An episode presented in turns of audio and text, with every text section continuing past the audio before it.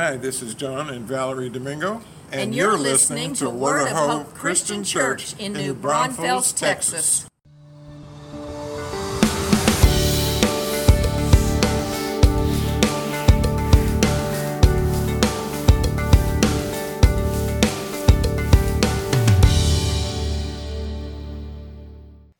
Hi, folks, and welcome once again. I'm Pastor Tim with Word of Hope Christian Church in New Braunfels, Texas, and I am thrilled to be with you today. Thanks for taking time to join me. It is Sunday, March 20th.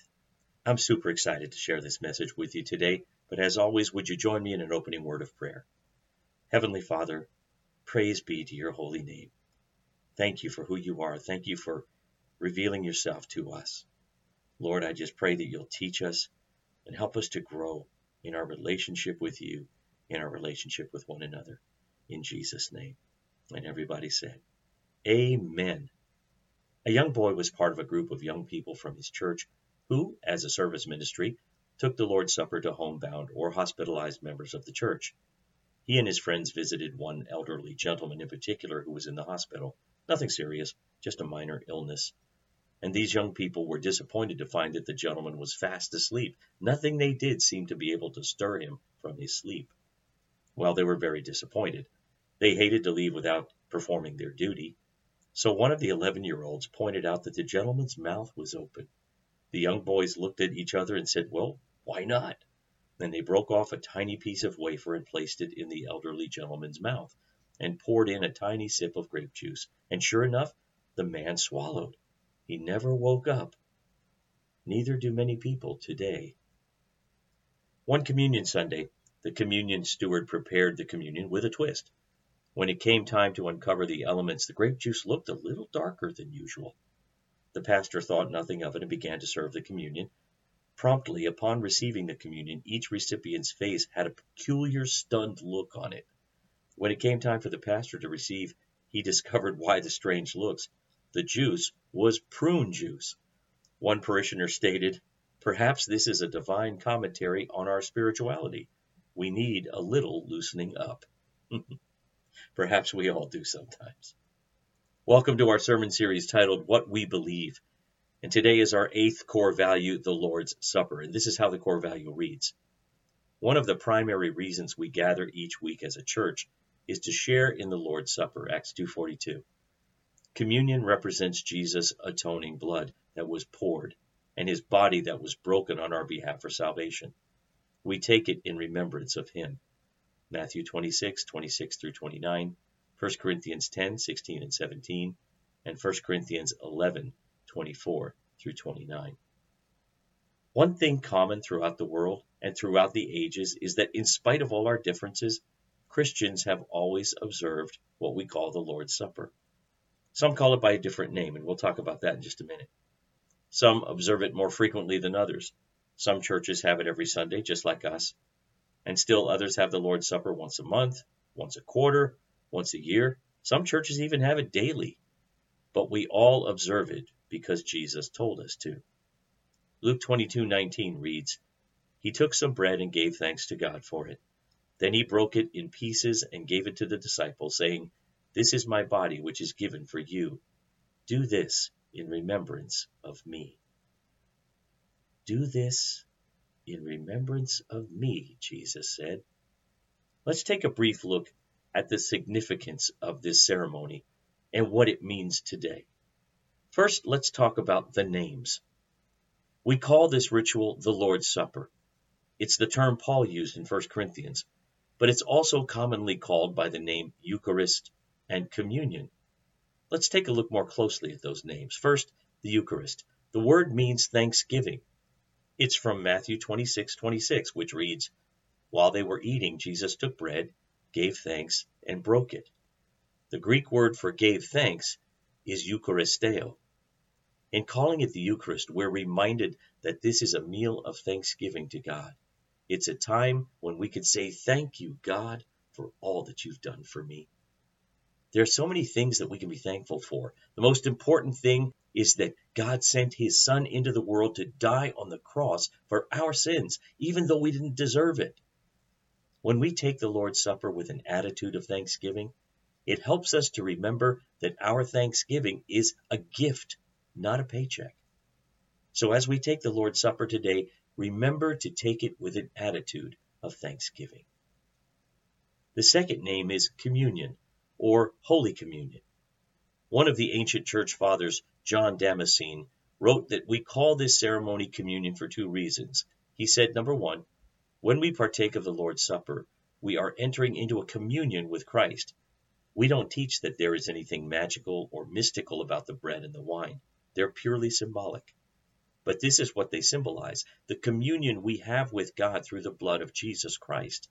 It is through his sacrificial death on the cross that the barrier between God and humanity was broken, and now through Jesus, we have a personal relationship with the living God.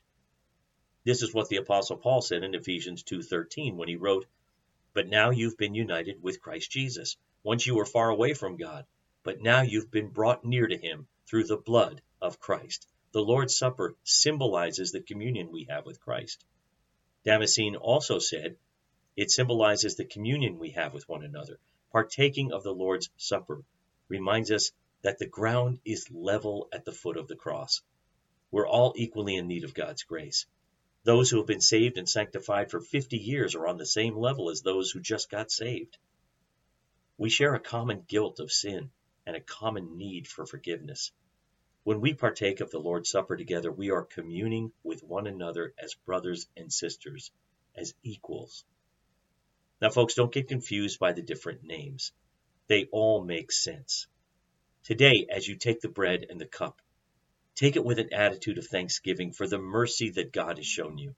And also, as you take the bread and cup, let it be a time of communion between you and God and between you and your fellow believers. Now that we've addressed the names, next let's talk about the symbolism of the Lord's Supper. As I said a minute ago, the bread and the wine are symbolic of the sacrificial death of Christ. Matthew writes in Matthew 26, verses 26 through 28. While they were eating, Jesus took bread, gave thanks, and broke it, and gave it to his disciples, saying, Take and eat, this is my body. Then he took the cup, gave thanks, and offered it to them, saying, Drink from it, all of you. This is my blood of the covenant, which is poured out for many for the forgiveness of sins. Let's talk about the bread and wine for a moment. First, the bread. When Jesus and his disciples had the Last Supper together, they were actually celebrating the Passover meal. This is what the Lord's Supper is founded on, and Jesus incorporated some of the symbols from this Jewish ceremony into the Last Supper. At one point in the Passover meal, the leader breaks a loaf of unleavened bread and says, This is the bread of affliction which our fathers ate in the land of Egypt. Jesus gave that symbolism new meaning when he said, This is my body. He wasn't speaking literally. The bread symbolizes his body that is about to be broken. It symbolizes his life that's about to be taken. He's referring to the crucifixion, he's referring to his death. In order for us to be saved, it was necessary for the Son of God to die. When we partake of the bread, we are reminding ourselves of the sacrificial death of Jesus on the cross. He died for us, He died for our sins. Through His death, He paid the price for our sins because we could not pay it for ourselves. So when you partake of the bread today, remember what it symbolizes the fact that Jesus' body was broken for you. He died on the cross for your sin. Next, let's talk about the wine. The wine symbolizes the blood of Christ. In the Old Testament, we see again and again that blood is required for reconciliation to God. Hebrews 9:22 says, "For without the shedding of blood there is no forgiveness." Many modern people struggle with this concept. Some even call it a slaughterhouse religion. Now, I'm not going to try to defend the Old Testament sacrificial system. I'm just going to say this Jesus himself said that through the shedding of his blood, in other words, through his death, we are forgiven. Romans 5 9 says we're justified through his blood. Ephesians 1 7 says we have redemption through his blood. Colossians 1:20 says we have peace with God through his blood. And 1 John 1:7 says that the blood of Jesus purifies us from all sin. Amen to all of that. As the old hymn says, there's power in the blood. This is a reminder that salvation is not free. It cost Jesus his life. Because of this, our walk with God is not something to take casually. Jesus is serious about our relationship with him and he was willing to die in order that we might be saved. He was willing to shed his blood in order that our sins might be washed away. And let me tell you the great thing about having our sins washed away. It's not just that we get to go to heaven when we die, it's also that we get to live in this life free from the power of sin. Through his blood and through his death, Jesus broke the power of sin, and you can be free from it. Isn't that great news? Do you struggle with lustful thoughts? Friend, you can be set free because Jesus paid the price for that freedom with his blood. There is power in his blood. Do you struggle with controlling your temper? You can be set free because Jesus paid the price for it. Do you struggle with lying, gossip, bitterness, envy, anger, or jealousy? You can be set free from all those things because Jesus paid the price for your freedom with his blood, and there is power in that blood. Today, when you partake of the cup, take a moment and say to God, Thank you for shedding your blood for me the blood that gives me strength from day to day, the blood that will never lose its power, the blood that removes the penalty and the power and the presence of sin from my life. Thank you, God, for setting me free. Some of you may say, I can't say those words because I'm not free. Sin has a hold of me and won't let go. Friend, today you can be set free not by your own power, though, but by the power of the blood of Jesus. It will wash away your guilt and it will break the stronghold that sin has in your life. When you partake of the cup today, surrender all that you have to God and say, Lord, I want the power of the shed blood of Jesus to be at work in my life. Forgive me and give me the strength to live a holy life. This bread and this cup symbolize a supernatural power greater than we have the capability or capacity to understand. The body and blood of Jesus broken for you, shed for you, so that you may live a victorious life. Friend, receive it. And lastly, today, let's talk about the purpose of the Lord's Supper. Why do we do this? There are two key reasons. The first is for us to take a look backward we do this to celebrate his redemptive power, as I've been discussing. We celebrate with thanksgiving. We celebrate the communion we have with him. We celebrate the forgiveness and power that's available to us through his death. The second reason for the Lord's Supper is for us to take a look forward. We anticipate his return to earth to establish his kingdom. Jesus said in Matthew 26 29, I tell you, I will not drink of this fruit of the vine from now until the day when I drink it anew with you in my Father's kingdom. Jesus reminds his disciples that this world is not all there is. Someday he'll return and establish his kingdom, and we will live throughout eternity in his presence. When we celebrate the Lord's Supper, we not only look back to his sacrificial death on the cross, we look forward to the establishment of his heavenly kingdom. Today, as you partake of the bread and cup, look back at what God has done for you, and then look forward to what God has planned for you. One final note Paul warns against taking the Lord's Supper in an unworthy manner. He writes in 1 Corinthians 11, verses 27 through 29 Therefore, whoever eats the bread or drinks the cup of the Lord in an unworthy manner will be guilty of sinning against the body and blood of the Lord. A man ought to examine himself before he eats of the bread and drinks of the cup. For anyone who eats and drinks without recognizing the body of the Lord eats and drinks judgment on himself. You know, I've known some people who have felt so guilty about their sin that they refuse to take communion because they feel so unworthy. I know that feeling. Even as a believer, nothing recent, but in years past, long time ago, there were a handful of times in my life when I wouldn't take communion because I just couldn't get past the fact that I feel so guilty about sin in my life.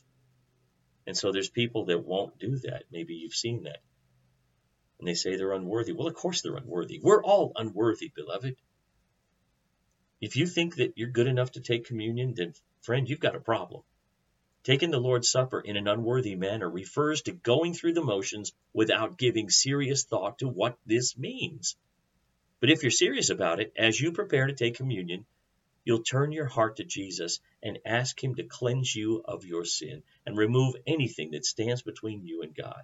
Ask Him to purify your heart. If you feel guilty about something you've done, then ask His forgiveness and come to the Lord's table. Remember why this is called the Eucharist because we come with thanksgiving. Remember why it's called Holy Communion, because it symbolizes the communion we have with God our Father. Remember why we use the bread and wine, because they symbolize the broken body and shed blood of Christ that paid for our forgiveness and freedom from sin. And remember not only to look back at what God has done for you, but look ahead to what He has planned for you. And all God's people said, Amen.